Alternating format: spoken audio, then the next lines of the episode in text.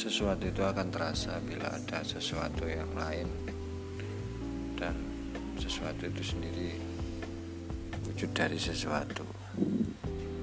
Sesuatu yang bisa menyesuatukan.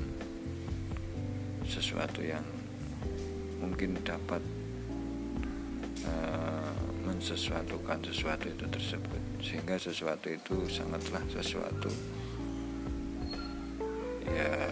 pada akhirnya akan menjadi sesuatu sesuatu yang bisa mensesuatukan sesuatu kita sendiri